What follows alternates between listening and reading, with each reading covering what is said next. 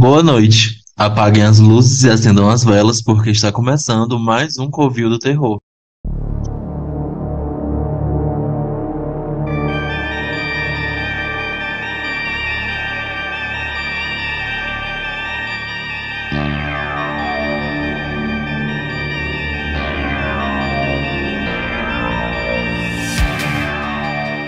Meu nome é Newton Vieira e esse episódio é só pra quem sabe dançar a mamusca. Eu sou Germano Marx e Gena Ortega, com você tudo é na base da aclamação, né? Então, gente, como vocês puderam perceber, hoje a gente vai falar um pouco sobre. Vai falar um pouco, não, vai falar bastante sobre Vandinha e um pouco sobre Família Adams também.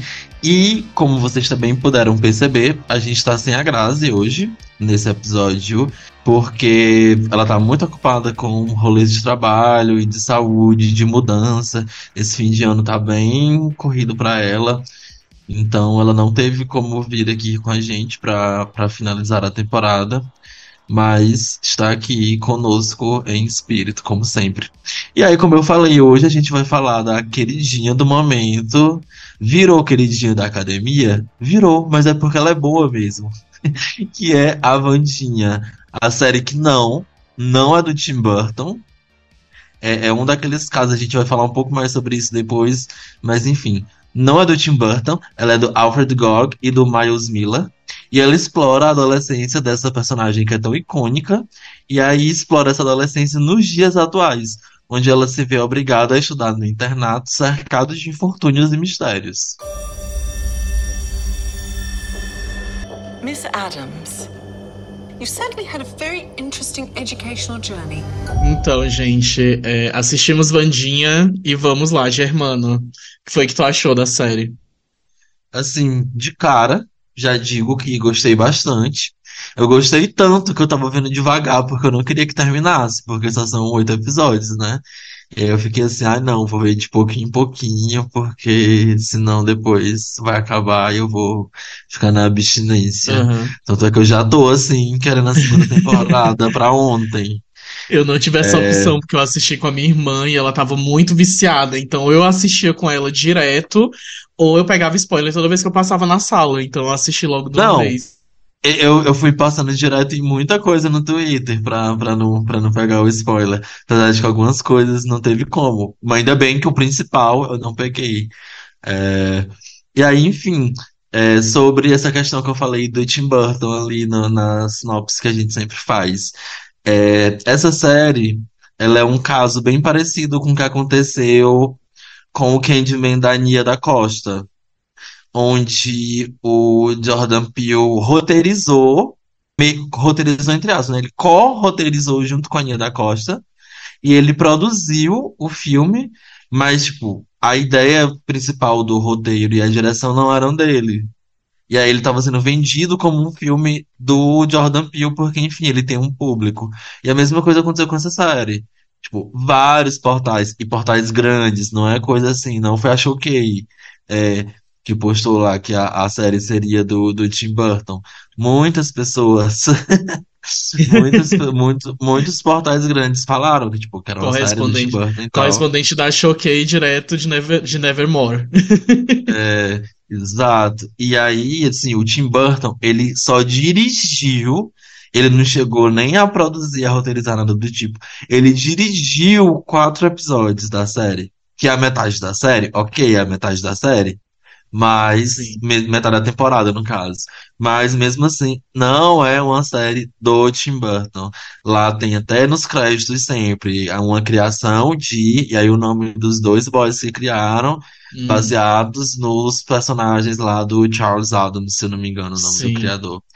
É, tá e assim, é, e assim, é por isso que eu tava estranhando. Uma coisa boa do Tim Burton, hum, fazia um tempo, hein? Ah, faz muito tempo.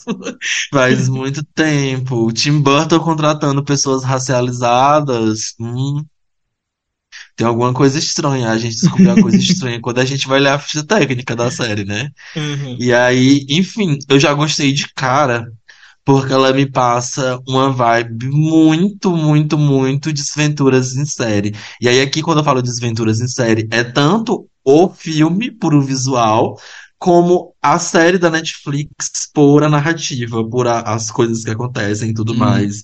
O jeito que a, que a história é sempre contada, nesse tom trágico e melancólico e tudo mais. E assim, tem muita gente que é órfã do Desventuras em Série e Filme. E eu vou falar pra vocês que se vocês Nossa. não leram os livros e se vocês não assistiram a série, vocês estão sendo órfãos puramente de visual, porque o filme é horroroso quando a gente se, Hum. se apega, tipo, ao, ao roteiro mesmo. A série Sim. dá de 10 a 0, porque, enfim, adapta melhor. Eu É, nunca li visual- nada e eu sou muito órfão do filme, sabe? Eu É, eu li, li- nada eu li os- Desventuras em Série. Eu li os três primeiros, a série, tipo, tem até diálogos dos livros, então, Uhum. assim, é bem melhor nesse sentido. É, E aí, essa série, eu não vou mentir, que por venderem ela como sendo do Tim Burton, e, enfim, quando mostraram que ia ser um rolê mais colegial e tal, eu fiquei assim, putz, será? Eu disse, Eu não, mas também. tem a Jenna. Eu disse, não, mas tem a Jenna Ortega, que junto com a Anya Taylor-Joy são as It Girls do terror. E a Mia Goth Hum, são as três Sim. It Girls do terror dessa geração. Então, é, vamos lá ver. E eu me surpreendi, porque assim, não é um filme como, como. Não é uma série que tem a pegada dos filmes de família Adams, que é uma coisa mesmo bem comédia, sátira, camp. É, ele, ele segue o, o- ele segue o tropo do whodunit, né? Que é tipo, quem fez, é, Uhum. acontecem coisas e a série é muito focada em quem faz essas coisas. E aí ela tá sempre, apesar de ficar meio óbvio, é, em um certo ponto, é, mas assim, ela tá sempre colocando minhoquinhas na, na, na cabeça das pessoas. Ah, pode ser fulano, pode ser fulano. Sim. Então, é, isso não é uma coisa que fica, que ficou claro a princípio. É, quando você vê o trailer, você percebe que ela vai seguir por essa linha, que ela vai seguir mais por essa linha, mas é uma coisa que a princípio não ficou claro quando eles li- liberaram a sinopse da série e tal, os primeiros teasers. Hum. E aí foi uma surpresa muito boa. Porque, tipo, é, um- é um gênero que eu gosto. Acho que se a Grazi estivesse aqui, ela ia concordar. Ela gosta muito também, Uhum. porque ela é muito fã da Agatha Christie e tal. É, então, foram pontos que me fizeram, pontos que me pegaram de cara no primeiro episódio. É, e os personagens, eles têm, assim como os- nos filmes da família Adams, os personagens, eles têm personalidades muito marcantes, muito... Você sabe quem é quem já no primeiro episódio, você não, não confunde as pessoas. Ah, porque tem série que você fica meio que, nossa, não peguei o nome dessa pessoa ainda. E lá, não, isso não aconteceu, pelo menos comigo, isso não aconteceu. Porque série voltada para esse público, eu vou até falar desse ponto mais na frente um pouquinho, é mais série voltada para público adolescente. Geralmente acontece bastante de ter assim uns três, dois personagens que eles poderiam muito bem ser condensados em um. Isso pra mim, pelo menos, não aconteceu. Tipo, eu achei todo mundo com a personalidade bem distinta, então dava pra pegar quem era quem assim no primeiro episódio já. Sim, isso. E, e, tipo, eles já separaram também por grupos. Você vê que cada grupo tem um personagem que se destaca, ou dois. Que eu acho que facilitou também bastante pra você identificar os personagens, né? É, eles separaram muito bem, tipo, é, botaram a Bianca, né, como sendo uma personagem também que tá ali no- entre os, os personagens principais, dentro de um grupo diferente, que é das sereias. Colocaram a Enid, que é outra personagem também que tá entre os personagens é, principais ali dentro de um outro grupo que é dos lobisomens. Isso eu achei isso muito legal dele colocar é, destacar de cada grupo um personagem que ficou mais fácil também de você entender no começo. Eu, eu adorei isso. É, é, porque cada grupo já tem uma personalidade própria e tem a personalidade do próprio personagem dentro do grupo. E eu adorei isso, achei isso maravilhoso. É, assim, dando um contexto pra quem ainda não viu, eu acredito que a essa altura é, todo mundo que, que vai ouvir esse episódio já tem assistido, mas se não, dando contexto, o que acontece é que um, na, na série, diferente dos filmes, é, a Wandinha é a irmã mais velha do Pugsley, porque em todas as outras, em todas as outras mídias ela é mais nova que ele. E aí nesse, na série ela é mais velha, alguns anos, tipo, ela já tá ali nos 14, 15, e ele tem, tipo, uns 13 anos, 12 anos.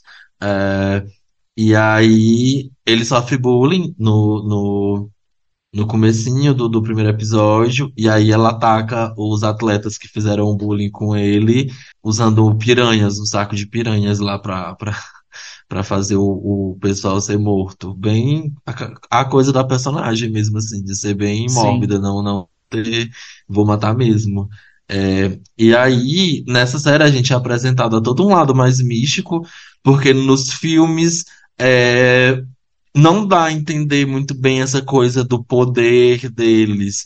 Tipo, a gente tem a Mortícia que, que tem assim uma intuição muito aguçada, principalmente no primeiro filme, que ela diz assim, ó, isso não é o Fester. Sim. E ela tem aquela coisa, e aí você não sabe se ela é vampira, se ela é bruxa, o que é que ela é. Fica essa coisa meio no ar. E tem, e tem a sugestão. Tipo, tem sugestões de que eles têm poder, mas você não vê o poder acontecer. Tipo, a avó Ah, deles como uma tirando, bruxa. tirando, exato, tirando o tio Chico que tem, que é o Festa, que tem dá o choquezinho na mão, Aham. você não vê manifestado. É, porque tem aquela gata que eu não sei se ela é avó, se ela é tia, uma coisa assim, que ela é bruxa, e eles fazem sessão quando o Fester tá desaparecido. Eles fazem sessões espíritas pra chamar o Fester. Só que não, você não vê acontecer, porque sempre é interrompido o momento do, da coisa acontecer, né? E eu acho isso ótimo, porque fica só no sugestivo. Ela é, a- ela é a avó. É, no, no, originalmente ela era mãe da Mortícia, ela é avó da Wandinha, no caso. É, originalmente ela era mãe da Mortícia e depois ela virou, nos filmes ela vira Mama Adams, uma coisa assim. Aham. Ou é o contrário. É uma coisa tipo, ela era mãe de um, e aí quando foram fazer a adaptação ela virou mãe do outro. Uhum. É, e aí, assim, é, nesse contexto da série, é, a, a Mortícia, além de gostar de, de cuidar das plantas carnívoras e imortais, é, ela tem também um poder mediúnico da clarividência e tal. Ela, ela consegue ver as coisas, ter premonições, ver coisas que já aconteceram, que vão acontecer. E a Wandinha, por tá, aí a gente entra no bem, no, no- na coisa bem clichê da, da personagem que tem poderes, que aí tá passando por a puberdade, aí tá começando a aflorar. É, a Wandinha começa a despertar esses poderes, e aí é numa dessas que ela descobre que os atletas fizeram o, o bullying com o Pugsley, o, o feioso. Eu vou sempre ficar mexendo com os nomes assim, porque como eu assisti em inglês, eu Uhum. fico na cabeça o nome dos Sim. personagens em inglês, tirando, tirando a Vandinha, que é muito marcante, o Vandinha. É, e aí é, ela é levada para um internato, e esse internato é, o, o Gomes já fala que é para pessoas como eles e tal. E aí é uma coisa bem vibes Hogwarts mesmo, a academia de vampiro e tal, que é bem uma escola para eles dizem que para desajustados, mas esses desajustados, na verdade, são as pessoas com esses poderes. Porque nos filmes, é, o foco é muito na família Adams, então parece. Até porque é o intuito do, das tirinhas, da, do, do, do- da criação original é eles serem realmente uma família específica que destoa dos demais. Só que aí nesse universo novo que a, que a série está expandindo, existem várias pessoas e aí existem essas várias criaturas. Existem as sereias, os lobisomens, os metamorfos, é, existem tipo filhos da Medusa e tal. Tem um boyzinho lá que tem os cabelos de serpente. Tem, tem, enfim, tem vários tipos de, de criaturas, é, tanto góticas como assim, mitológicas de, de, de várias outras culturas. E aí ela vai para essa escola. E aí nessa escola existem esses grupos, assim. Eles não são divididos especificamente, tipo, como se fosse, para quem tem referência de Harry Potter, como se fosse as casas de Hogwarts, mas assim, por afinidades, por eles serem, entre aspas, da mesma espécie, eles meio que andam juntinhos, assim. Tem uns Uhum. blocões de, de, de pessoas. E tinha muita gente reclamando nisso no, no Twitter, né? Muita gente não, algumas pessoas reclamando no Twitter, sempre tem, é, sobre essa questão, né? De ser muito, de ter tornado muito fantasia a série. E, gente, a família Adams tem uma mão, sabe? Tem uma mão que se move sozinha, que tem vontade própria. Então, assim, a gente vai falar realmente sobre isso, e isso tá lá desde os quadrinhos, tem a mãozinha, né? E, e várias outras coisas que tem na família que nem se tem como explicar, sabe? O mordomo, que é claramente um morto-vivo. A, a, mãozinha, que inclusive na série a Vandinha fala, né? A, a, pergunta para ela é, o que é aquela coisa, né? Que a mãozinha, ela fala que é um dos segredos da família, que está na família há gerações. No fim, nem eles sabem exatamente de onde vem a mãozinha, o que é que ela é. Então, tem coisas realmente que não são explicáveis e que nem devem ser explicadas, porque isso também tá dentro da estranheza da, da família Adams. E eu achei que foi uma ótima atualização ter essa escola e esses outros seres. Tem o Primo It, que é um, um, ser todo cheio de cabelo. Tipo, tem umas coisas que já, já foge do estranho humano, que já vai para um estranho monstro, outras coisas. Isso sempre teve, sempre foi permeado. É, a família Adams sempre foi permeada por isso, pela, pela essa o próprio, fantasia. O próprio tio Chico soltando raio por a mão. É uma, é uma coisa assim que Sim. não faz sentido as pessoas reclamarem. É, e a mãozinha é legal porque ela realmente está lá desde o começo. Ela antes era um ser, especificamente, que sempre estava ali, porque o criador da família Adams, ele sempre gostou dessa estranheza, tanto é que os personagens sempre tiveram esse visual estranho e tal. E a mãozinha era uma coisa que sempre quando tinha um quadro que era a família toda, sempre tinha algum bicho muito estranho atrás, e o foco do bicho era as mãos. E aí, quando eles foram fazer a série na década de 60, que o autor ainda era vivo, eles colocaram só uma mão. Aí essa uhum. mão saía de uma cortina, essa mão saía de dentro de uma caixa. E aí é isso, tipo, é uma genial. mão que anda. É, e na série ainda, que, que o destacou ali, é uma mão toda remendada. É, eu amei. Eu amei o design do, da mãozinha nessa série. Porque nos filmes, principalmente, é, eu não cheguei a ver os quadrinhos, mas no fi nos dois filmes, principalmente da década de 90, é, a, a mãozinha é muito tosco, na verdade, o, o, o, efeito que é feito, né? A forma como é feita a mãozinha na série. Mas, é, aliás, nos filmes, mas era o que tinha no tempo, era o que dava para fazer. E eu amei essa, esse novo design da, da mãozinha costurada. É, parece que tem história, sabe? Parece que a mãozinha realmente tem uma história. Eu acho que é a mãozinha mais simpática de todas, assim. É, ela, ela consegue. Nossa. Sim. Eu a criei mãozinha, uma empatia pela mãozinha que eu amei. A mãozinha serviu mais atuação e carisma que a Jade Picon. É isso. Sim. Como pode, assim, uma mão que não fala, que não é, tem um rosto para expressar emoções. é, ela, ela, ela serve mais que a Jade Picon. É assim. A mãozinha ia buscar mesmo. Ela fazia. É, ela fez e aconteceu manda, nessa série, eu amei. Manda o Gomes buscar, o Gomes tem conhecimento. Pois é, o design da mãozinha também me puxou para a questão dos outros personagens, né? E o design, é, todo o design da série que foi desenvolvido. É, eu amei essa nova roupagem que eles deram, deixando o clássico ainda a Mortícia com seu bom vestidão, o Gomes com seu, com seu paletó e tal, bem a roupa deles mesmo. Mas, por exemplo, o uniforme para mim é perfeito. Eu amei a, o design do, dos uniformes e o uniforme da Vandinha ser diferente. Uh, eu acho que foi, a estética da série foi muito bem pensada. E para mim o ponto alto foi a mãozinha, mas tem esses outros pontos na série, da, a estética da série que, que me pegou muito. E outra coisa é a estética, o design do monstro também, que eu amei.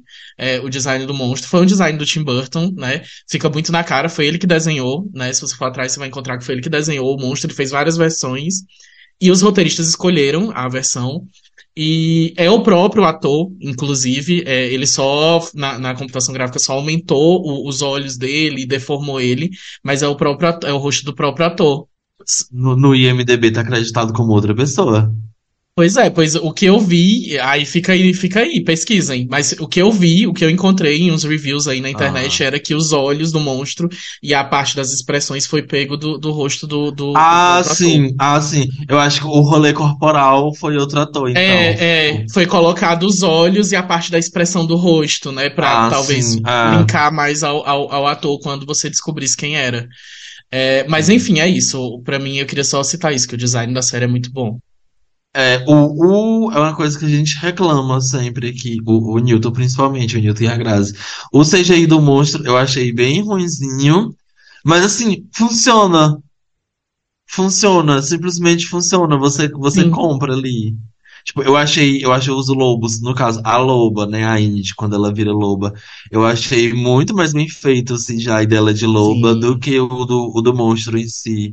Mas, enfim, eu acho que dá até essa coisa, não sei quem aqui que escuta aqui, só o Jabuti, que eu tenho certeza, que joga Fortnite, mas no Fortnite ele tem, eles têm muita coisa de misturar texturas. De repente foi até intencional, Uhum, assim, né? Vou dar, vou dar esse benefício da dúvida. Foi até, foi até intencional, quem Eu sabe. achei muito parecido com o, o, o, o CGI do, do Trasgo das Masmorras lá do Harry Potter. Não sei se tu lembra, Trasgo, Lembro, sim. Tu lembra? É Eu achei muito sim, do parecido. E aí, aí fica uma coisinha, né? Tipo, o design que eu falei do monstro é tipo o monstro em si, sabe? Eu amei, é uma, é uma coisa que eu nunca tinha visto. É esse tipo de monstro, eu nunca tinha visto em, em filme nenhum, em série nenhuma. Mas o efeito mesmo, o CGI, realmente me remeteu muito a- ao Harry Potter lá. E é uma coisa que devia, poderia ter sido melhor mesmo, porque se o Harry Potter fez isso lá no, no- se foi feito isso no Harry Potter lá em 2002, dois, sei lá, é, podia ter sido bem melhor, porque a gente tem uma tecnologiazinha melhor hoje. E a Netflix tem muito dinheiro.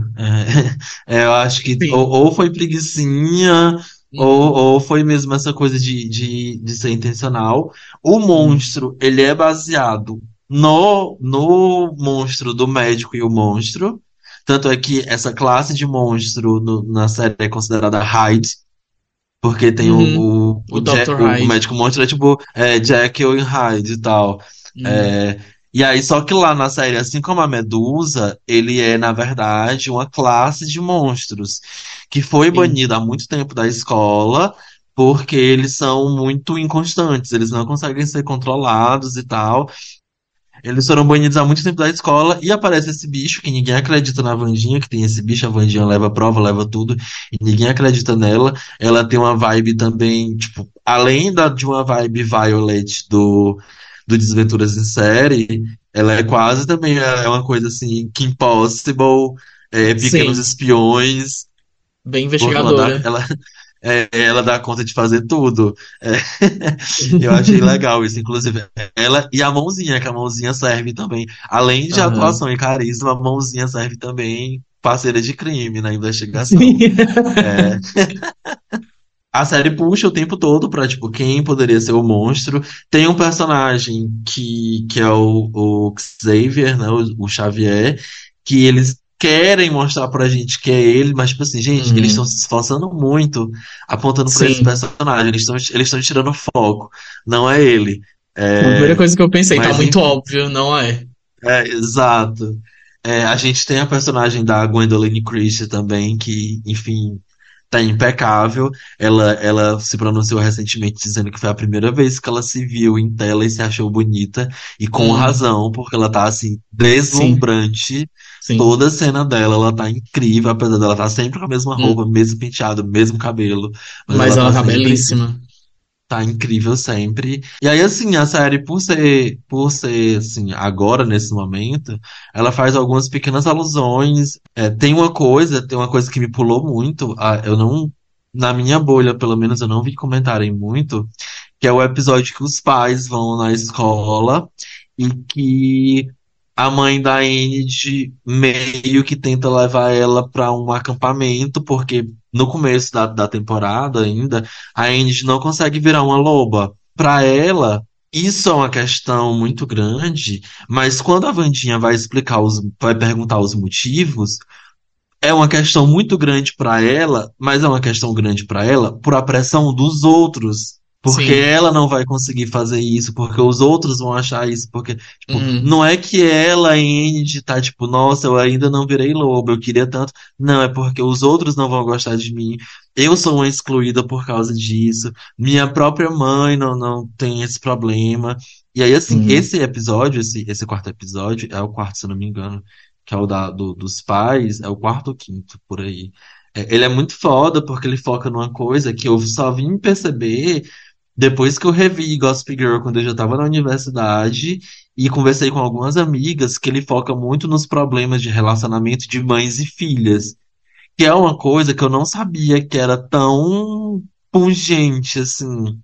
E aí, depois que eu fui conversar com algumas amigas, esse seria até um ótimo momento para ter a contribuição da Grazi aqui. Eu sei que o relacionamento dela com a tia é ótimo, a tia é maravilhosa e tal. Mas, enfim, eu sei que em muitas famílias é, tem uma coisa meio que da competição, da comparação, da cobrança em si. E aí é, eu achei isso muito. Achei isso muito foda. Porque Nesse episódio, eles focam no atrito de mãe e filha da Mortícia com a Vandinha, porque na cabeça da Vandinha, ela ir pra Nevermore e tudo mais, é a Mortícia querendo que ela siga o caminho dela, aquela coisa do, ah, eu estudei em tal escola, em tal universidade, eu sou médica e você vai fazer as mesmas coisas. E aí a Mortícia Sim. explica que não é, tipo, proporcionando uma oportunidade de você estudar, de você estar Hum. perto dos seus, em um ambiente saudável para você. E aí a gente tem um conflito da Bianca com a mãe dela também, que é líder de um culto, por, por enfim, por ela ter o canto da sereia. E a gente tem um conflito da Indy com a mãe dela. É um episódio focado Uhum. nesses três conflitos. E, tipo, desde o começo já, já fica bem claro que a Wandinha tá nesse conflito de não querer ser a mãe dela. Eu acho que é, é um rolê também bem coming of age, assim, ah, porque a Wandinha desde o começo tá bem incomodada sobre ter que, eh, na cabeça dela, né, ser uma réplica do, dos- da mãe dela. De.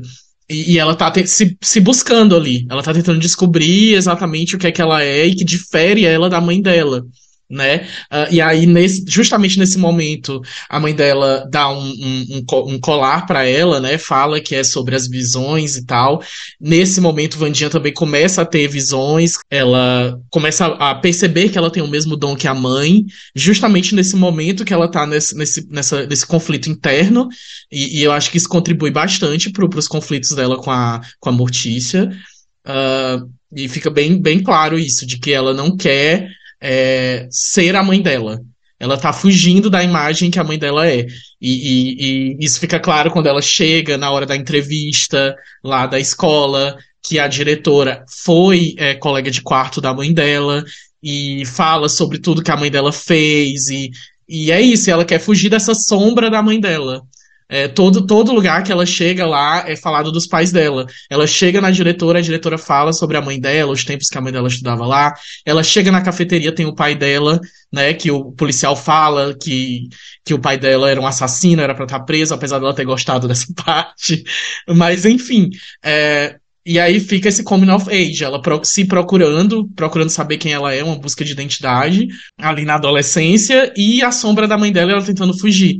Esse rolê da mãe da a mãe da Bianca, eu achei muito interessante também, porque deu pra gente é, deu uma humanizada a mais na personagem. Deu pra gente sentir que tem uma história por trás de tudo aquilo, dela ter que ser a melhor, dela se destacar. É, é, tem um, um rolê ali que bem que devia ser tratado na terapia, porque a gente sabe que tem alguma coisa por trás. Ela não é só a fodona porque ela é a fodona da escola. Tem um, um- um background ali com a mãe dela que é bem pesado. né? Fica bem claro nessa visita da mãe dela também. E eu quero muito que na segunda temporada a Bianca seja bem mais desenvolvida a personagem, porque eu amei. Pois é, é, e aí, voltando ao ponto da Indy, é, esse episódio ele faz, assim, uma alusão muito, muito clara às terapias de conversão sexual, tipo, Acampamento saiu até recentemente, aquele, aquele filme They Slasher Them, que é, tipo, o Uhum. acampamento de, de, de, pra terapia de conversão, e aí ela fica mostrando, tipo, ela já começa criticando a Indy, e a Indy é, tipo, a personagem mais amável possível. Porque a Wandinha é muito chata. A Wandinha é adolescente chata. Você tem uma, uma empatia, você tem uma simpatia por a personagem. Por a personagem já ser icônica e tal. E principalmente pra gente que é millennial. A gente ter a lembrança de ter assistido a Wandinha da Christina Ricci. Christina Ricci, inclusive, que está na série como a professora da Wandinha. Muita gente veio perceber já assim, acabando a série. A professora da Wandinha é a Christina Ricci, que era a Wandinha criança. Ela traz esses folhetos de acampamento e tal. E aí esse é um momento muito bom porque a Indy parece ser muito indefesa e tal, mas ela se impõe. Ela diz: "Não, mãe, eu vou fazer isso quando tiver, quando for a hora, quando eu me sentir pronta". E aí isso isso remonta a, muitas coisas, na verdade.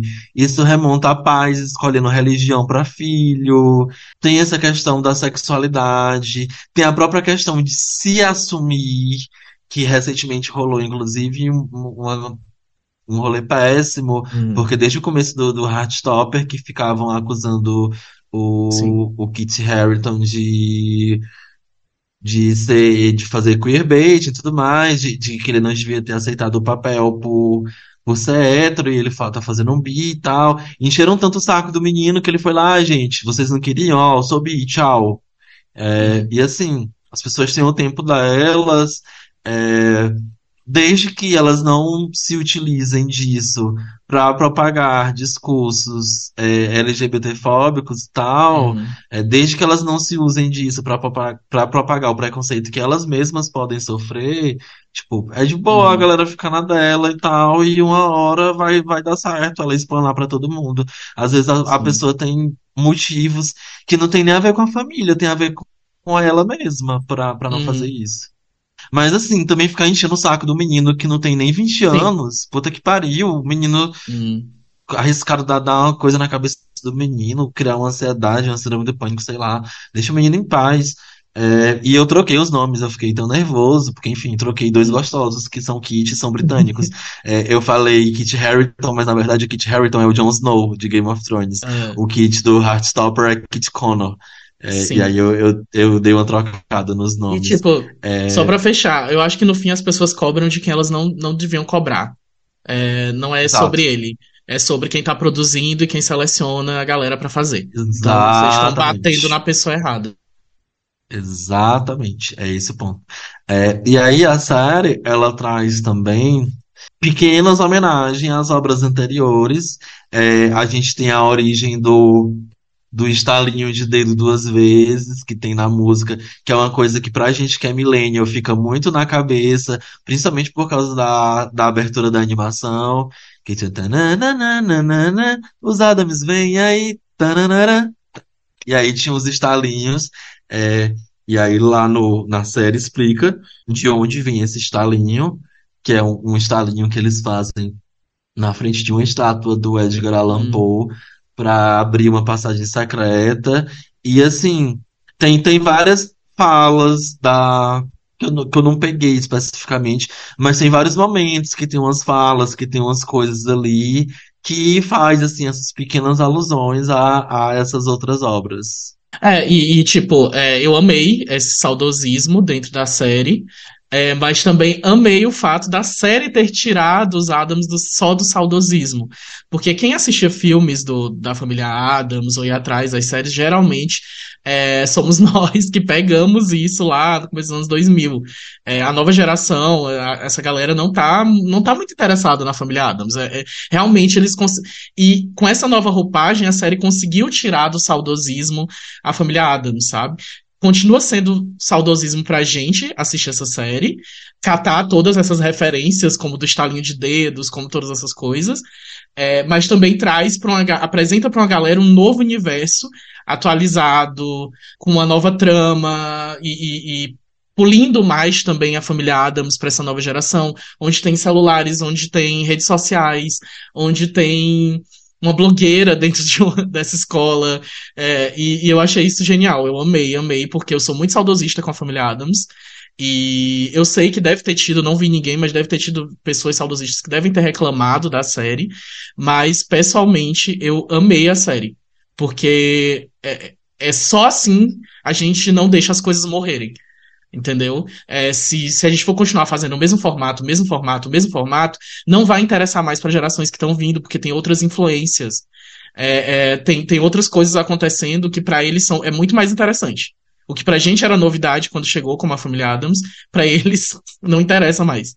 Essa é uma questão que eu sempre quero comentar aqui, mas eu fico guardando porque eu tenho um projeto.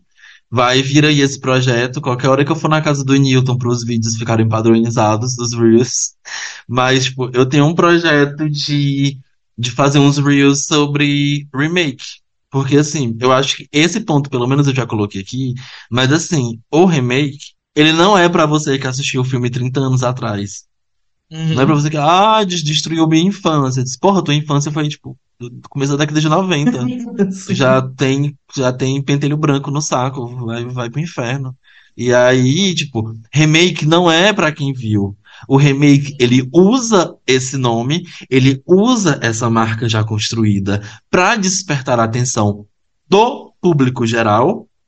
Só que a intenção dele é apresentar essa história, é apresentar esse universo para uma nova geração. Se vai interessar para você, saudosista de 30, 40 anos, foda-se. A intenção de quem tá fazendo não é essa. Hum. Tenha certeza. Você pode ter toda certeza que a intenção de quem tá fazendo não é essa. Você não é o público deles. Se você assistir ou não assistir, problema seu. E a galera fica também nesse rolê de tipo. De, de super crítica. Não vi isso, pelo menos na minha bolha, graças a Deus. é, de, de, de super críticas com, com Vandinha, apesar de que a gente vai falar um pouco sobre isso mais tarde. Parte que eu separei uma sessão ali, pontos polêmicos. É, é, a gente vai falar um pouco mais sobre isso, mas assim. Ai, não sei o que, as pessoas fazem um away às vezes por causa de coisa. Gente, se não tem nada problemático dentro da série, em questão de roteiro, assim, se não tem nada problemático, se não tem gente problemática envolvida em alguns dos processos, tipo, seja ator, seja diretor, seja roteirista, não assiste. Nós, simplesmente é isso. Tipo, teve aquela série lá da Netflix, que era da caçadora de vampira lá, que a, a, a sinopse até me, me chamou um pouco de atenção. E aí, quando saiu, eu vi umas cenas, eu, putz, isso é uma bosta. Eu fiquei praguejando no Twitter que a série era uma bosta 24 horas a semana inteira. Não, eu simplesmente não Hum. assisti. Porque, enfim, eu trabalho, eu tenho coisas pra fazer. E eu não preciso ficar no Twitter o dia inteiro falando de uma coisa que eu não vou nem me dar o trabalho de assistir. Tipo, só não assiste, passa direto. Tipo, é isso. Se não tiver nada problemático envolvendo a obra e as pessoas trabalhando na obra, passa direto. Se você não é o público, se você não gosta, passa direto, não assiste. Não seja uma pessoa chata. Não torne o ambiente chato para outras pessoas. Não é nem sobre não ser uma pessoa chata. Seja chato aí, vai lá, chato, continua sendo chato. Mas seja chato para você e pro seu círculo pessoal. Deixe, deixe o ambiente virtual legal para as outras pessoas. Ninguém merece, ninguém é obrigado a ficar aturando tua chatice no Twitter. Ou tranca teu Twitter, ou tranca teu Twitter pra tu ser chato só pro teu público fechado. Sozinho. Fica aí é, É. o recado. E ainda nesse ponto de públicos, é, o roteiro, como a gente falou, ele, ele tem umas obviedades, mas nem tanto, porque essa série, ela é pro público adolescente. Você pega ela e você vê, obviamente, que a gente, como millennial, que já tá beirando os 30 e tal, e até quem já tem mais de 30 que assistiu, vai gostar, é interessante. Ela é um tipo de série, não diria que pra família toda, porque ela tem umas cenas bem violentas, para uma família de adolescentes e adultos, ela é ok, é, de ser assistida e tal. E o roteiro, ele é isso, tipo, ele tem umas coisas, você cata a questão de, porque, tipo, como eu falei, todo o rolê da série, ele é centrado nessa questão de quem é a criatura e tudo mais, e aí a Hum. gente suspeita de um, suspeita de outro, mas em um certo ponto, alguns personagens ficam bem óbvios que têm envolvimento com isso. E é isso, tipo, é um roteiro que ele não tem que ser extremamente trabalhado, igual os roteiros do, do Flanagan, por exemplo, porque ele tem um público-alvo muito específico. O Mike Flanagan foi fazer um roteiro Hum. Pesado, assim, mas mais bem pensado, entre aspas, entre muitas aspas, nesse bem pensado. Ele foi fazer um roteiro mais bem pensado em uma série para público adolescente, a série flopou e foi cancelada.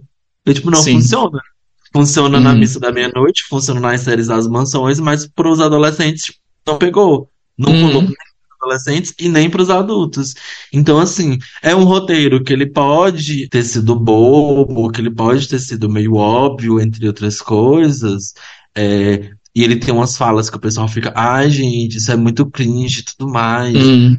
Nossa, não sei o que, da, da, tipo, da menina psicopata. É. Isso é muito Tumblr 2014. Gente, mas pra menina de 14 anos que tá revoltada com tudo, que vai assistir a série no Netflix, isso vai ser o momento.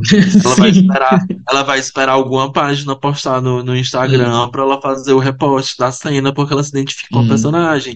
É isso. Ela é uma série feita pra um público. E aí, mais uma vez, Hum. quando a gente fala de públicos e tal, às vezes as, as, as coisas ou a coisa, ela é direcionada pra um público, mas ela atinge mais de um. Tipo, o foco é um, mas ela atinge vários. É o que acontece Sim. que tipo, ela é pensada, ela é feita para uma, uma, uma demografia específica, Hum. mas ela atinge mais do que isso. E aí Hum. é assim, tipo, pode ter momento que, a- que a Wandinha soe meio cringe, soe meio. É, ai, é, Cult But Psycho e tudo mais. Hum. Mas é isso, tipo, as meninas, as adolescentes, as, as gay novinhas que vão assistir, vão ver e vão dizer, nossa, isso é tudo, isso sou eu. Sim. É. Sim. E vão se identificar e vão compartilhar. E é isso, tipo, Hum. é, é sobre, não, não diminui a qualidade da série em momento algum. Pelo contrário, como eu falei, foi uma série que eu gostei bastante. Eu também não tenho mais paciência pra tanta coisa de adolescente, tanto que muitas Hum. dessas coisas de adolescente, filmes especificamente, séries de adolescente, a Netflix geralmente dá um nome. Tem aí Hum. Heartbreak High, fica a dica, não tem nada a ver com terror, mas tem Heartbreak High, que é uma Hum. série é, australiana, foi renovada já, então pode assistir sem medo. É, que é muito boa. Netflix tem uns acertos muito bons em relação à à Hum. série adolescente. Mas assim, filme, principalmente se for assim, romântico, comédia romântica, eu tô passando. É, Hum. E aí é isso. Ela é feita pra um É. público. E, e o que pode soar bobo, o que pode soar cringe pra gente que já é mais Hum. velho, pra, pra galera mais nova não vai ser. Hum. E, tipo, não é só porque é uma série adolescente é, que não é, que não tem coisas que pegam a gente também.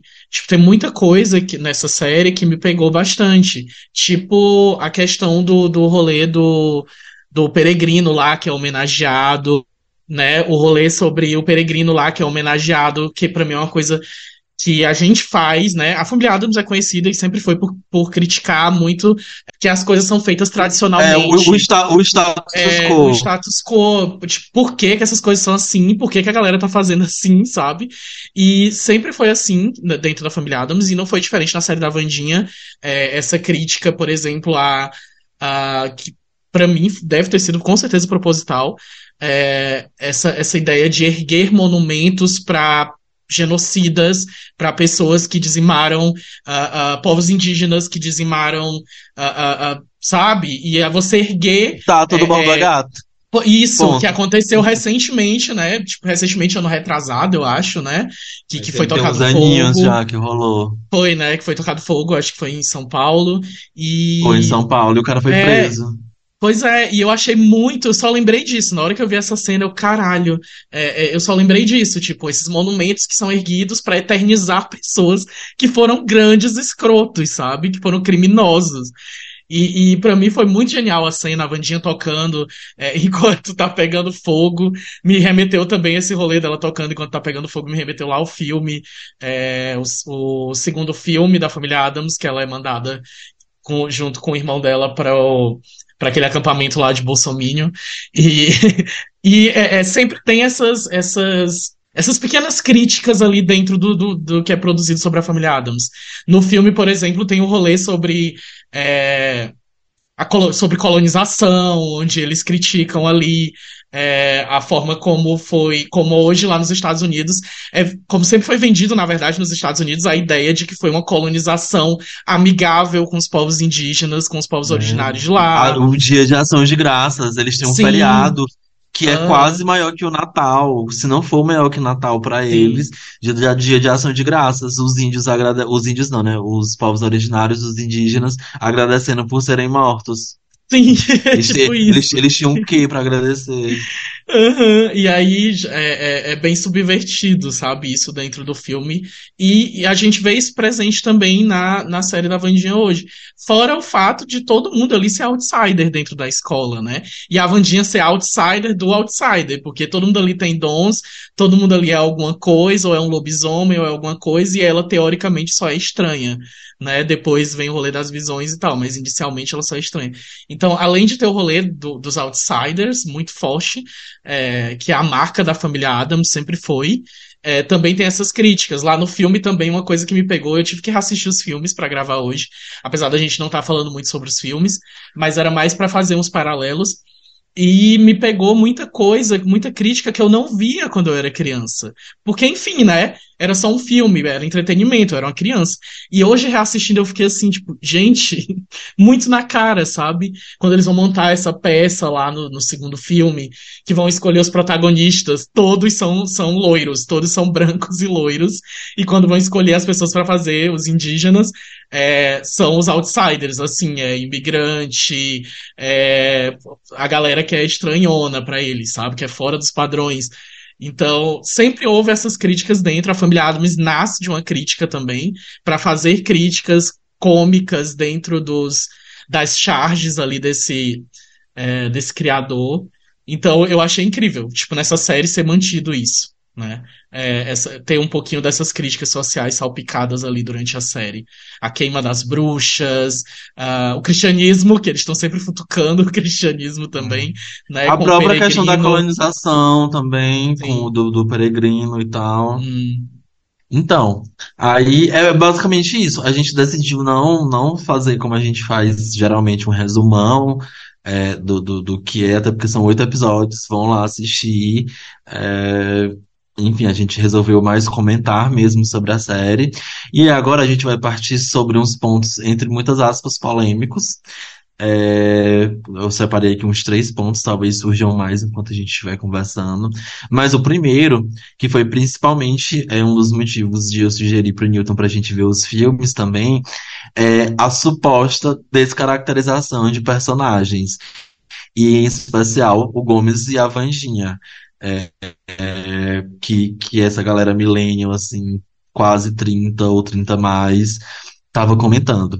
Assim, primeiro o Newton é, vai falar disso também, mas primeiro que o Gomes bonitão, galã, é, o, o latino sedutor, é uma coisa que veio da série e do filme, principalmente do filme, que o Raul Julia realmente era um gostosão e, e, como, como sempre teve desde a HQ essa questão de ter essa demonstração de afeto, essa demonstração de amor, essa demonstração meio que hum. sexual mesmo, quase explícita, é, colocando um homem visto por a maioria das pessoas como bonito, é bom pontuar isso, que é visto com a maioria das pessoas como bonito, é, por ser meio padronizado. O da série era bem padrão da época mesmo, assim. O Raul Júlia você cata, que ele é latino ainda, ele tem ali um, um tracinho de latinidade.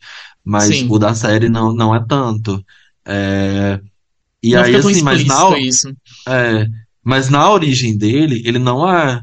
Sim, sim. É, na origem dele, ele não é. Essa ideia do. Essa coisa de ser colocado como um personagem latino, na verdade a família toda ser colocada como essa origem latina, tendo origem latina, é, veio quando foi ser adaptado para série de TV. Né? Inicialmente nos, nos, nos, nas charges não era não eles só eram pessoas estranhas inclusive eles foram é, aparecendo é, individualmente né depois de um tempo foi que foi, junta, foi juntado todos esses personagens como uma família depois, quando foi ser adaptado para a série, a primeira série, né, do, do, da família Adams, o, o cara lá, o escritor, o autor, colocou o nome dele de Gomes. Muitos deles nem tinham nomes, na verdade. É, e colocou o nome dele de Gomes, e daí surgiu essa ideia. Aí, agora, é, as pessoas estão cobrando, eu vi umas pessoas cobrando de que o Gomes é feio na série, e é, não vi pessoas falando sobre ele ser latino, mas vi pessoas falando sobre ele ser feio, ah, né? Sim, falaram, falaram sobre e, essa questão de aparência. Uh -huh. E aí, gente, se você for ver o, o gibi lá atrás, o Gomes sempre igual. foi esse cara igual. Inclusive, ele é o mais parecido até hoje. Ah. Ele, é, ele é esse cara é, é, fora desse padrão de beleza, e que é justamente isso. A Mortista se apaixona por ele porque ele venera ela loucamente. Ele é um ótimo pai, sabe? Ele faz to é, é o que teoricamente é, toda toda pessoa queria casar, é a pessoa que todo mundo queria casar, mas ele não tá dentro dos padrões que as pessoas querem casar visivelmente, sabe? Ele não tá dentro dos padrões de beleza, mas ele é exatamente o perfil de, do homem teoricamente perfeito para casar, entendeu? E é justamente essa controvérsia que eu acho muito foda, que eu acho muito boa, sabe? E amei esse resgate, tipo, amei esse resgate de que o, o, o, o Gomes não é esse galã é, com, sabe, que nem o, o, O Raul Que nem o Raul Julia lá nos dois filmes, né? Que é puro sex appeal, belíssimo e, e tal. Ah, eu amei, eu não vi problema nenhum nessa. Aliás, eu amei, na verdade, essa, essa, Ah, esse resgate da imagem do, do Gomes. E aí a galera falando também, essa que é mais viajada ainda, que é falando de descaracterização da Wandinha. Pra começar, a Wandinha é a personagem que mais foi mudada em todas as mídias. Porque nos quadrinhos ela só é muito tímida e muito fechada. É, aí na série, ela é uma criança muito, muito fofa, muito amigável. Uhum. Tem até a cena que o pessoal faz meme é, com as músicas do Mostradoma, que é ela ensinando o tropeço a dançar. é- é ela é muito fofa. E aí a série tinha isso, dela ser uma criança fofa que falava de morte, que falava de umas coisas mais mórbidas e tal. E no, no filme, tem a Christina Ricci como uma criança, tipo, sem emoção nenhuma, sem expressão nenhuma Hum, e que é, mantém essa coisa de, de, de falar muito de morte, de gostar de tortura, de sentir prazer com, com assuntos mórbidos e tudo mais.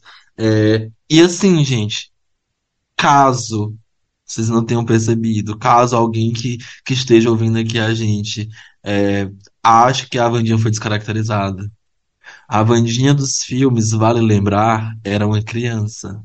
Hum, A Wandinha da série é uma adolescente já ali nos seus 15 para 16 anos. hum. Vocês, criança, assim como a gente, criança, É outra nós não coisa. éramos a mesma pessoa que a gente era quando a gente era adolescente. Óbvio que algumas coisas da personalidade se mantêm, como se Uhum. mantém na Wandinha da série. Ela ainda tem a coisa da emoção, de, de, de não demonstrar a emoção, de, de ser uma coisa muito fria, de, de ter prazer com, com morbidez, com tudo mais, de gostar de torturar dessas coisas, que é uma coisa que vem da família toda também. É, mas ela cresceu. O, o propósito da série. Tipo, o, o ponto que eles quiseram vender quando alguém, a pessoa chegou com essa ideia pra Netflix foi isso. Vamos ver como essa personagem seria na adolescência dela.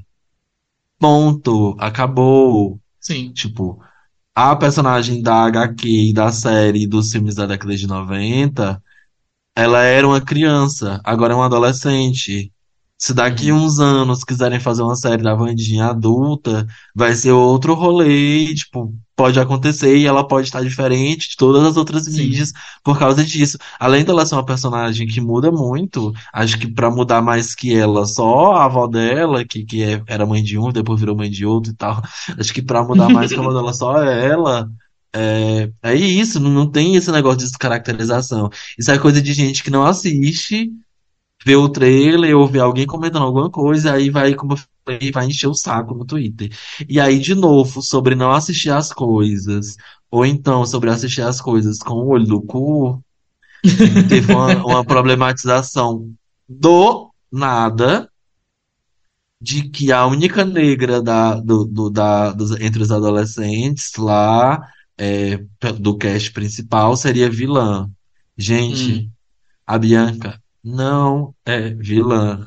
Não. Existe uma diferença entre ser rival e entre ser vilão. São duas Hum. coisas bem diferentes. Às vezes elas andam juntas, na grande maioria sim, mas não é sinônimo. Ela é rival da Wandinha, por quê? Por a Wandinha ser um prodígio, quando a Wandinha chega na escola, a Wandinha ameaça esse status dela de ser a maioral, que ela já tem, o respeito que ela já conseguiu das pessoas. Mas ela não é vilã. Ela ajuda, inclusive. Sem ela, a Wandinha não conseguiria ter atingido o grande feito Aham. no final da temporada. Sim.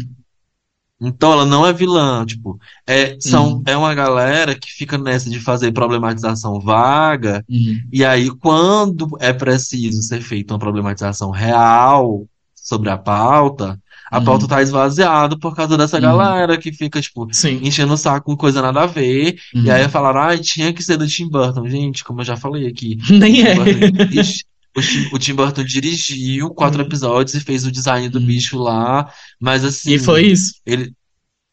É, tipo, não é que, ai, ó, o Tim Burton, como ele, como ele vai ser o Hum, mal lá, ele vai hum, botar a, a, a hum, negra pra ser a vilã e, e o, o, o, o prefeito pra hum, ser ruim também, e o filho do prefeito pra ser ruim também. Sendo que o próprio filho do prefeito tem um arco de redenção ali dentro de uns Sim. três, quatro episódios. Existe uma E redenção da tipo, parte dele. é, e tipo, para você é, é, identificar o vilão nessa, nessa série é muito fácil, gente. Eu não tô entendendo essa confusão toda. O vilão é um cara vindo lá de 1800 e não sei quanto, um dos vilões, né? É um cara vindo lá de 1800 e não sei quanto, é um cara protestante, é um cara branco, né? É um cara é, é, que tá dentro do status quo. Então, não faz sentido nenhum essa problematização, sabe? O vilão da série é um grande bolsonarista, sabe? É um cara isso. escroto, é um cara cristão que vem lá, ressuscitam ele, ele vem lá do quinto dos infernos pra matar todo mundo. Todo mundo que tá contra esse cara não é vilão. Então, sabe? Não, não faz sentido nenhum. Ela tá ali, Ah, tá dois mais Laura. dois é quatro. É, e tipo, a gata tá aí. Nem o, o- nem o, o, o, Tyler em si é, é exatamente um vilão, porque ele é, na verdade, uma peça do jogo do, do, do rolê. Então, tipo, é, eu, eu não entendi, eu vi os textão lá, as threads do, do Twitter sobre isso, e eu fiquei assim, gente, onde foi que vocês identificaram que ela era vilã? Porque. E outra, eu achei muito foda não ser uma loira, sabe? Uma loira magérrima, A Queen Bee da é, é, escola. nesse lugar de Queen Bee. Eu adorei ter uma mulher negra nesse lugar de poder dentro da escola. E que não, isso não faz dela uma vilã, isso faz dela, como o Germano falou, isso faz dela a opositora da, da, da, da, da, da Wandinha, inclusive, que ajuda o próprio personagem da Wandinha a, a, no arco de, que ela passa pela, pela temporada. Cara, acho que não faz Ah, sentido tipo, nenhum. Real. gente, Gossip Girl. A Bless, se, Sim. se a gente for pegar, se a gente for pegar por esse viés, a Bless seria uma grande vilã. A Blair não é vilã. A Blair é Uhum. chata, a Blair é, é escrota, a Blair é pentelha. É, mas tipo, ela não é vilã. Existem vilões dentro da série e tal. A Blair não é um deles. Tipo, até porque Gossip Girl mexe muito com essa coisa da, da dualidade humana e tal. É. É, e, e- com a questão de manicaísmo também, mas enfim, ela não é vilã, ela é uma rival e existe uma diferença Uhum. nesse caso. E o outro ponto, tem muita gente comentando, e aí muita gente contra, muita gente a favor, é, quem é a favor querendo crucificar quem é contra, que, que, que não é nem quem é contra, é tipo meio que quem não, não acha, que Uhum. seria tipo Vandinha e Anne de casal. Uhum. Eu, Vamos lá. particularmente, não acho. Assim, Também não. Pra mim, elas, elas são vibe melhores amigas que não tem nada a ver uma com a Uhum. outra. Assim, questão de personalidade. Mas eu não peguei vibe romântica em nenhum momento. É muito diferente, por exemplo, do Mike do Will de Stranger Things, que Sim. sempre fica óbvio que o Will é Uhum. apaixonado por o Mike. E, tipo, no caso da Enid, a Enid só é desesperada pra, tipo, tipo, ela é Uhum. uma pessoa muito fofa e ela é desesperada pra ser aceita. Porque ela tem medo que, que essa questão dela não ter conseguido virar lobo ainda faça ela se tornar uma pessoa mais excluída Uhum. ainda. Então, quando a Wandinha chega como novata, ela tem essa coisa de ajudar e ela ajuda e, e ela vira loba num momento crucial pra para defender a Wandinha também, é, por conta de, pra mim, de um sentimento de amizade mesmo, Uhum. assim, de, Sim.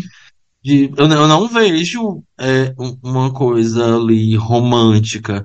Pode ser que aconteça? Pode. Vou achar ruim que se acontecer? Não, não faz, para mim não faz Uhum. diferença nenhuma. Se elas Mas também, se não acontecer, a história não foi ah, construída pra isso, então não faz diferença. Ah, tipo assim, tipo, Tipo, eu, a- eu a- as duas personagens, pelo menos pra mim, nessa temporada, não foram construídas indo por esse caminho de relacionamento. Uhum, Eu não catei, que nem tu, eu não catei nenhuma bandeirinha de que tava rolando alguma coisa. Além delas ficarem íntimas como amigas e, e serem é, amigas que estão passando por problemas e contando e trocando isso e achando apoio uma na outra. Sabe? Eu não, não vi. Real. Ah, é isso, eu também não, não achei. É, vocês podem até comentar lá quando a gente fizer o post qual a opinião É. de vocês sobre Hum. isso, mas pra mim, pelo menos, não, não ficou, não acho. É, Mas assim, né? Se rolar É. também, não tem problema nenhum com isso. Também não. Não, não, me, não me É afeta bem-vindo. de forma alguma. É bem-vindo, inclusive. É, então, é isso. Sobre a série, é, isso. São esses E aí comentem, falem o que vocês acham sobre esses pontos polêmicos que a gente comentou aqui. Vão lá no nosso post, comenta, vai no Twitter. É, a gente não vai silenciar ninguém, a não ser que seja um comentário muito absurdo. I did the world a favor. People like Dalton shouldn't be allowed to procreate. E aí, sobre onde assistir, é, tá mais fácil que nunca. Tipo, a gente trouxe algumas coisas nessa temporada aqui que foram meio dificinhas, mas a série é original Netflix, então é muito fácil. Pede emprestado pro boy, pede emprestado pra gata, pede emprestado pro primo, ou então vai por os outros meios que já são conhecidos da gente aqui, que a gente sempre tá falando, é, que tá lá facinho pra assistir. A série é delicinha, gostosinha de ver, assim, pra, pra gente. E é isso. É, notas, Newton. Eu dou 4,5. Assim, eu acho que talvez faltou uma cerejinha do bolo pra ser melhor, mas, eu- mas foi muito boa. Muito boa. Primeiro que eu fui logo com a expectativa baixa quando falaram que era do Tim Burton, porque os últimos trabalhos dele e nada pra mim é a mesma coisa. Não gostei de nada que ele fez ultimamente. E eu já pensei que ia ser uma grande merda. E aí, quando eu assisti, nossa, ultrapassou minhas expectativas. E é isso, 4,5. Faltou um, um sei, alguma coisa. É. Pra mim é a mesma coisa, é um 4,5. Foi muito bom assistir, eu gostei de tudo no fim, mas não é uma coisa que, tipo, ai, vai ficar comigo pro resto da vida. Como é, por exemplo, a o Maldição da Residência Rio e Bly Manor. Sim. Que pra mim são séries assim que vão ficar comigo pra vida inteira. Ou Dark, ou Stranger Things Hum. e tal. Não é, tipo, é um entretenimento incrível, é muito bom pra você assistir, pra você passar um tempo, pra você conversar com os amigos sobre, mas assim, não é uau, ah, até porque, enfim, a gente tá falando de, de universo de personagens já construídos. Então não, Uhum. não tem nada de inovador ali, mas entretém bastante, é um entretenimento de muita qualidade. Mas não sei, realmente acho que falta alguma coisa que eu também não sei explicar pra Uhum. deixar assim espetáculo. Mas é assim um quatro É. e meio, quase 5, porque realmente é muito bom. Uhum. E você pode encontrar a gente, como a gente já vinha comentando uns minutinhos antes aqui, no Twitter e no Instagram, no arroba Covil do Terror. É, comentem, engajem lá os posts da gente. É, a gente também tem uma campanha de financiamento coletivo no Apoia-se. Você pode encontrar no apoia.se barra Covil do Terror. É, a gente tem dois planos e esses planos dão direito a alguma coisinha ou outra. Lá tem a descrição bonitinha. E aí, se você não puder ajudar a gente financeiramente, é, você pode ajudar a gente é, engajando o podcast, engajando as redes do podcast, é, engajando o próprio podcast, é, compartilhando com pessoas. Como eu sempre falo aqui, todos os episódios, a gente tem episódios sobre tudo enquanto, a gente tem dois spin-offs bem diversificados. Então, compartilha com, com os amigos algum episódio que você acha que o amigo vai gostar. É, compartilha nossos Reels quando sair. É, volta e meia tem um, tem Reels do, do Newton, da Carol e do Áureo, é, que são muito bons. Então, compartilha também, dá esse engajamento lá pra gente. Quem ouve no Spotify por o celular, é, avalia a gente com as cinco estrelinhas. É, e é isso. Esse é o último episódio da temporada. Foi muito bom, mais uma vez, contar com a companhia de vocês, contar com apoiadores, que essa temporada, acho que foi a temporada que a gente mais angariou, assim, apoiadores. Então, assim, a gente é muito grato por isso mais uma vez. Hum. Começou como uma coisa que não era para ser nada, era um passatempo durante a pandemia e está rendendo frutos. É, e isso é muito legal, isso é muito gratificante. E assim, já dando um spoiler, é, esse ato talvez seja um pouco maior que os outros, porque está em período de fim de ano. O Uhum. começo de ano, para mim, por umas questões pessoais, vai ser muito conturbado, muito, muito conturbado. é assim, de tempo mesmo. Então talvez a gente demore um pouquinho, mas vocês não vão ficar sem conteúdo. A gente já tá planejando o especial de relatos. Vai ter um especial de relato específico pro relato do meu irmão. Quem me acompanha no, no Twitter sabe um pouco dessa história e eu fiquei de contar. E vai ter esse episódio específico. É, eu tô planejando com a Carol também o especial do caso de, do ET de Varginha também, pra gente saltar nesse ato. Então, assim, sem conteúdo vocês não vão ficar, não se preocupem. Mas, enfim, Sim. a gente, enquanto Covil, os três aqui comentando sobre os filmes e séries, é, talvez nessa temporada o hiato seja um pouco mais longo até a próxima, mas isso não significa que vocês vão ficar sem conteúdo. Uhum, isso mesmo. E a gente tá planejando também um retorno de temporada lá para a próxima temporada. Muito massa. Assim, então, se vocês puderem ajudar a gente financeiramente, porque a gente vai precisar de equipamento para esse retorno, também para outras coisas que a gente vai querer estar melhorando a produção, inclusive do nosso audiovisual, lá no Instagram e no TikTok a gente quer melhorar, é, quer tal hora fazer um um, um cenário melhor para poder gravar os reels para vocês, uma iluminação melhor para poder entregar esses reels para vocês e quem sabe outros formatos e outras coisas que a gente pode fazer ainda. Então é isso, gente. É, aguardem nossos especiais aí durante a, esse período de pausa que a gente vai ter, esse atos, e o nosso retorno.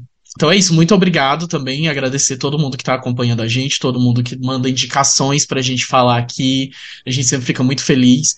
É, todo mundo que está ajudando a gente financeiramente lá no nosso Apoia-se e também compartilhando o nosso conteúdo. Então é isso, acendam as luzes e apaguem as velas, já terminando mais um Covil do Terror. Até a próxima temporada. Tchau. Até a próxima temporada, galera. Tchau, tchau.